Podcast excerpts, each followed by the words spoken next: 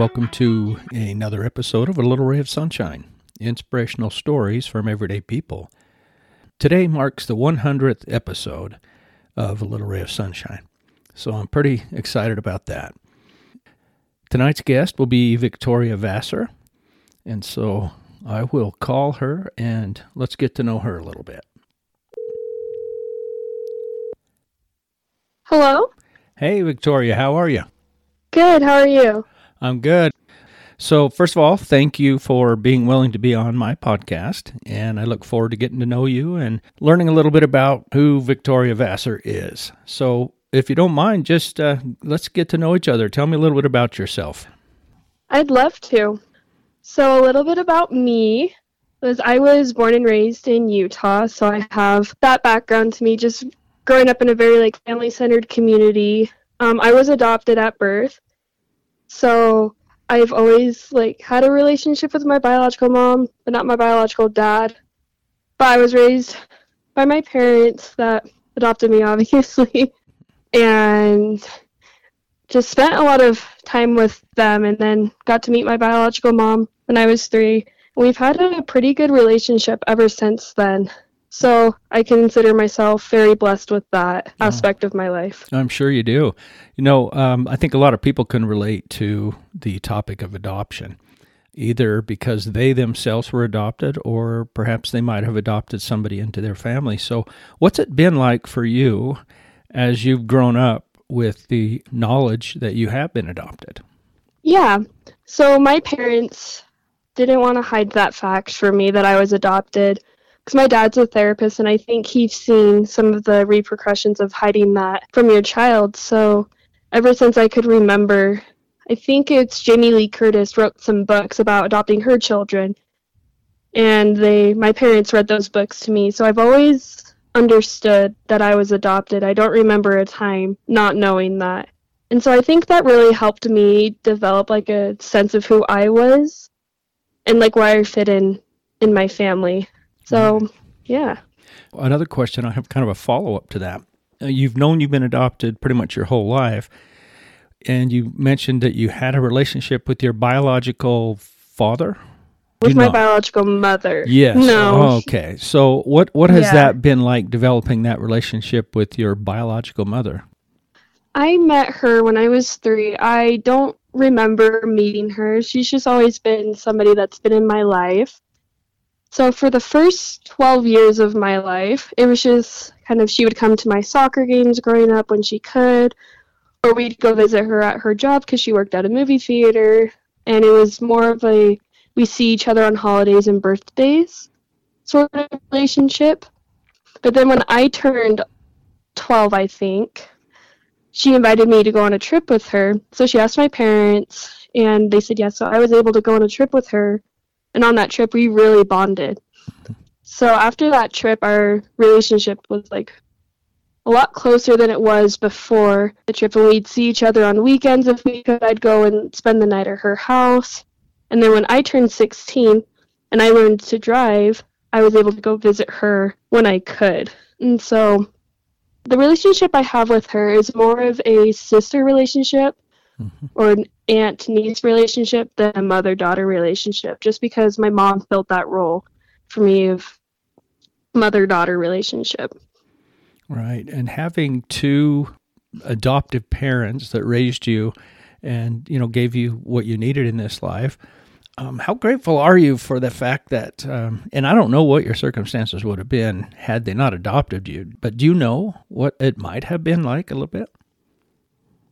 So when my biological mom was pregnant with me, she made the choice to give me up for adoption. So if I hadn't gone with my parents, I would have been placed with another family because my biological mom was looking through diff- applications for adoption and my parents uh, stuck out to her and I actually uh they claimed that I picked my parents because when she was reading my parents' file, I did something that kind of let her know that those were the people that I was supposed to be with. Interesting. so- do you remember what it was that Yeah. did your mother tell you?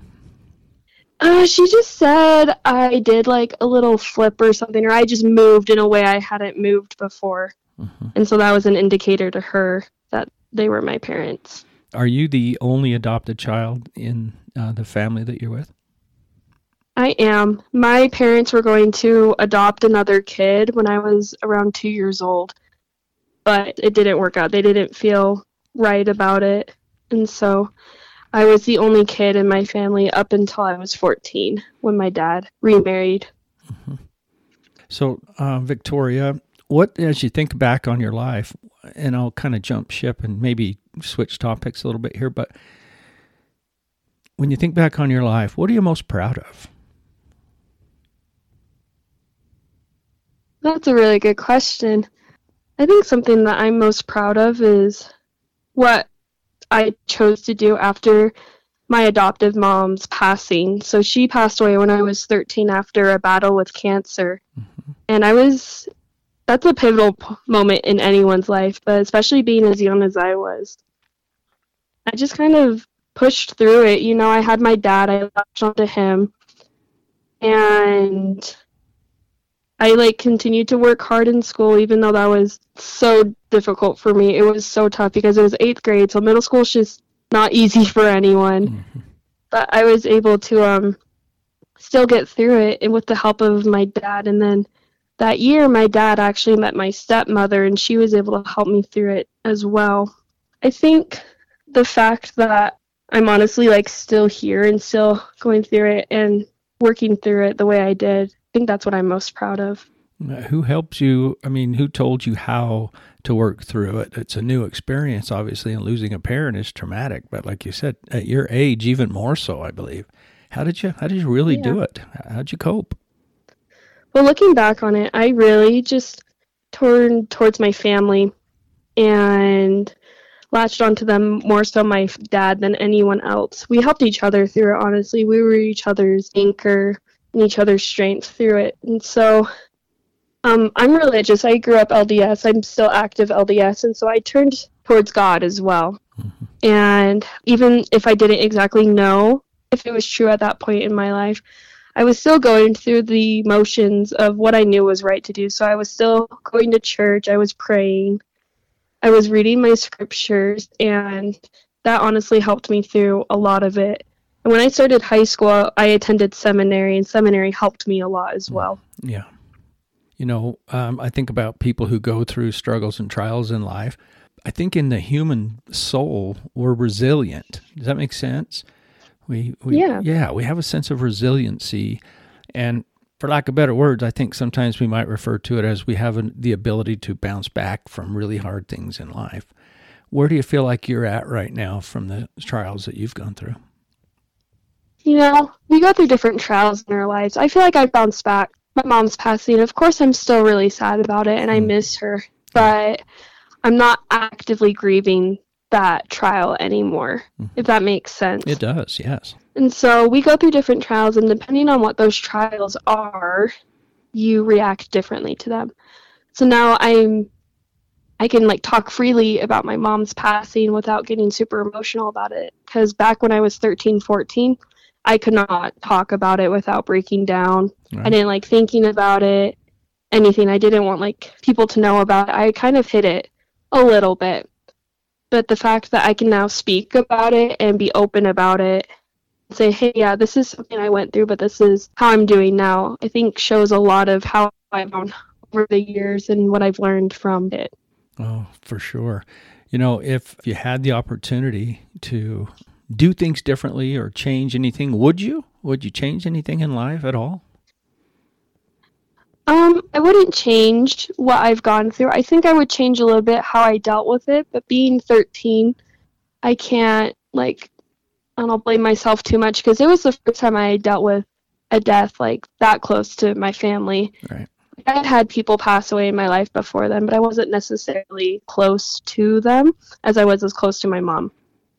And so I think something I would do differently is I would be more open about it instead of, I don't know, closing myself off from the world, from people, and seeking that help sooner than I did. Because in my mind, I was like, I can get through this myself. I have my dad. I don't need anybody else. But I really did need that friend group that I didn't have. Right. And so that's something I would do differently is going back and actually opening up to people and telling people the circumstances I was in at the time. I could have had a lot more support through that. Oh, and that's that's so true. What a great statement because we all need that outside support. I don't know anybody who feels like they should have to go anything alone. You know, they should never have to go through a trial or a struggle alone. We need that support. And so that's really good hindsight as you look back and you see that that's what you do different. And so now, because you know that, perhaps you might be the beacon for somebody else to come to when they're going through a struggle because you've been through things, right? Yeah, I hope so. I try to be as open as I can about things and I try to be a safe space for other people. I've had a lot of friends over the years come and tell me different aspects of their lives just very openly and it's kind of caught me off guard a little bit because I I don't know, it's just this person comes up to me, this person that I know or maybe this person I don't know comes up to me and they just start telling me all these things that they've been through. And I'm like, "Whoa, okay." Mm-hmm. Here's what I've gone through. Maybe we can find a middle ground and like help each other out. Oh yeah. So I try to yeah, I try to be that person for people. I try to be open and I try to even when I meet people be a safe space for them so that they feel comfortable telling me about these things that they're going through. You bet. And I like that you talk about and you use the, the term safe space. What does that look like? And how do you give people a safe space who need to talk? You know, I try to just be a good listener, honestly. Like, if somebody, I can tell that there's something on their mind, I'll just, like, show them that I'm being attentive to them and giving off these nonverbal cues that I'm listening to them and encouraging them to go on. But I don't want to be pushy about it. You know, like, if someone's not comfortable sharing something with me, I don't want to push them to share with me. And I want them to feel comfortable talking about anything. So I always try to say, like, you can say like anything and it's not going to change how I see you or how I feel about you. It's just going to help me understand what's going on so that I can help you and uh, be empathetic towards you. Exactly. And I think that that's a skill. You do you believe that? That's a real skill. I do. I think it's something that you can learn and it takes practice as well. Because mm-hmm. if you went back to when I was 13 or 14, I couldn't have shown that skill very well. But through the experience I've had over the years, I am now able to show that skill better than I have been in the past. I'm not perfect at it. Sure. But it is something I'm practicing and something I am working on. And I think the world needs more people like you with that particular attitude because there's there are people walking around us every day that are hurting and we don't see it. We don't physically see it, but inside, emotionally, they're really hurting. And to have people like you who really understand that idea of being there with them and being there for them in an empathetic way and giving them that safe space, that's a valuable thing to, to be able to do. So thank you for your ability to do that. And not, you know, like you said, you're still learning and you're still growing, but wow, you're right on track with it. So keep it up. Oh, thank you. Yeah, yeah. And so also going back and I'm I'm I might be the curious George here, but when I talk to people, I just like to get to know what shapes them, what makes them into who they are today. Many times I hear about the trials, but is there anything else you can see in your lifetime that has shaped you to who you are today? I feel like I've talked about a few of the things, like knowing about my adoption has shaped me into who I am. Going through my mother's death has shaped me into who I am. Mm-hmm. But I also want to say my time volunteering for the Church of Jesus Christ of Latter-day Saints really shaped me into who I am. I think it was on my mission that I learned a lot of these skills that we've been talking about. Mm-hmm. How to be a good listener, how to meet the person like where they are, how to create that safe space for them. And so I served in two different places. I served in Michigan in the United States and then I flew over to Europe and I served the last half of my mission in the Netherlands. Mm-hmm. And so I got to see two very different cultures, very different cultures, and seeing how people interact in these cultures and what to do. Because in Michigan, lots of people have a Christian background, they know who God is, they believe in God of a sort, and you can connect with them on that level. But people in the Netherlands them are pretty agnostic. There's a lot of different cultures there. It's a big melting pot. So you have to find different ways to connect with people and to listen to them and listen to their stories as well. And so it's a skill that you learn on how to find those people and like find something to connect with with them. And you learned that at quite a young age, and you're just building on that now, right? Yeah. I mean, I served my mission when I was 19, 20 years old. And that was only a year and a half ago, so yeah. you can do the math there. Right. But yeah, I am still learning on those skills mm-hmm. that I developed on my mission, and I'm trying to actually turn it into a career. right. You're majoring in social yes. work. Uh huh. And what do you plan to do with that degree? I want to be a therapist. Mm-hmm. Like these skills that I found on my mission, I really enjoy like connecting with people on this level and getting work with them through problems and help them reach the potential that I know that they can reach. Right. And so therapy was something that I felt I could do that with, working with somebody one on one on a personal level and making that connection with them and helping them through their trials is something I really want to do. Mm-hmm. And I discovered that on my mission. You know, the skills you already have will help you so much when you get out there and finally become a therapist and get working with people who are hurting in life. So, yeah, you've already got a, what would I say, maybe a step up because of the experiences you've had. Would you agree with that?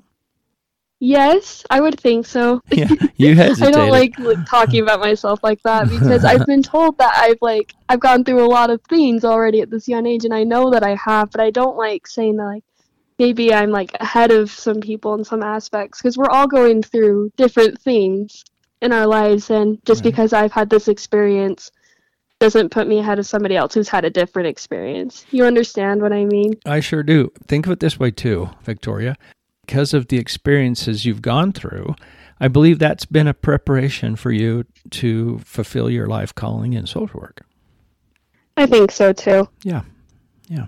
And that's how I like to look at it because you're going to be that sentinel, the you know, the hero to somebody because of all that you've gone through, all the knowledge that you're gaining now, and you know, you're going to use that knowledge to help people in their lives, to improve their lives. That's really a an awesome career. So I like that. I will work on seeing it more that way. yeah, because yeah, no nobody likes to say, "Oh yeah, I'm I'm all this and that. I'm I'm so good," because that's hard to talk about. But we also need to recognize our strengths so that we can recognize strengths in others and help them see their strengths. You know what I'm saying? That's very true. Yeah. Well, for people who have, you know, listened to this podcast, they know that I'm a real proponent of uh, I mean, I just really enjoy people connecting. And I see the value in it, and I see that it can change lives and help people in their lives. So, how important is making that human connection to you at this early age in your life? I mean, you're in your early 20s, so how important is that? I think it's very important to have that connection with other people because we can all strengthen each other and build each other up mm-hmm. in this life. And when you have that connection with people, you are able to, like you said, see their strengths and build off of that and help people through the different things that they go through in life because life is not easy. But it doesn't have to be miserable or sad. You can find happiness in this in this life and I think relationships with other humans are very important key to finding that happiness. Yeah, life isn't all about being sad. You're right. That's a great reminder. There are way too many happy yeah. moments that uh, I think we probably should focus on those, right? Exactly. I've gone through too much of my life, or at least a small portion of it, looking at the negative. So I switched my mindset and I try to find positive things to look for. How has that really helped me a lot? Yeah. How has that changed you now that you've kind of flipped that switch a little bit and you look at the glass half full now? How's that changed you? Do you, do you notice any changes? Yeah, I do. I um I used to be kind of a pessimist after my mom's death. I was just like, well, this happened today and then this happened and it was not that great of a day. You know, I still have those days sometimes, but they're not as frequent because I have decided to look for the good things in my life and look at things from like the other perspective or the glass half full perspective and I've seen a mood change in my life like a switch has been flipped. Hmm. I'm happier now. I get up every day and I'm excited for the day. And like I think other people have seen that too. And so you do like flip that switch and have other perspective. It's noticeable. Yeah, I believe that. Your whole demeanor changes. Oh yeah. Yeah, it sure does. And you know, I think this is kind of interesting too that when we make that change in ourselves, we're better able to help other people reach that too and to be there for them. And it really takes us starting with ourselves, right? Yes, exactly. Yeah. And, and I'm glad that you're doing that. That's pretty amazing.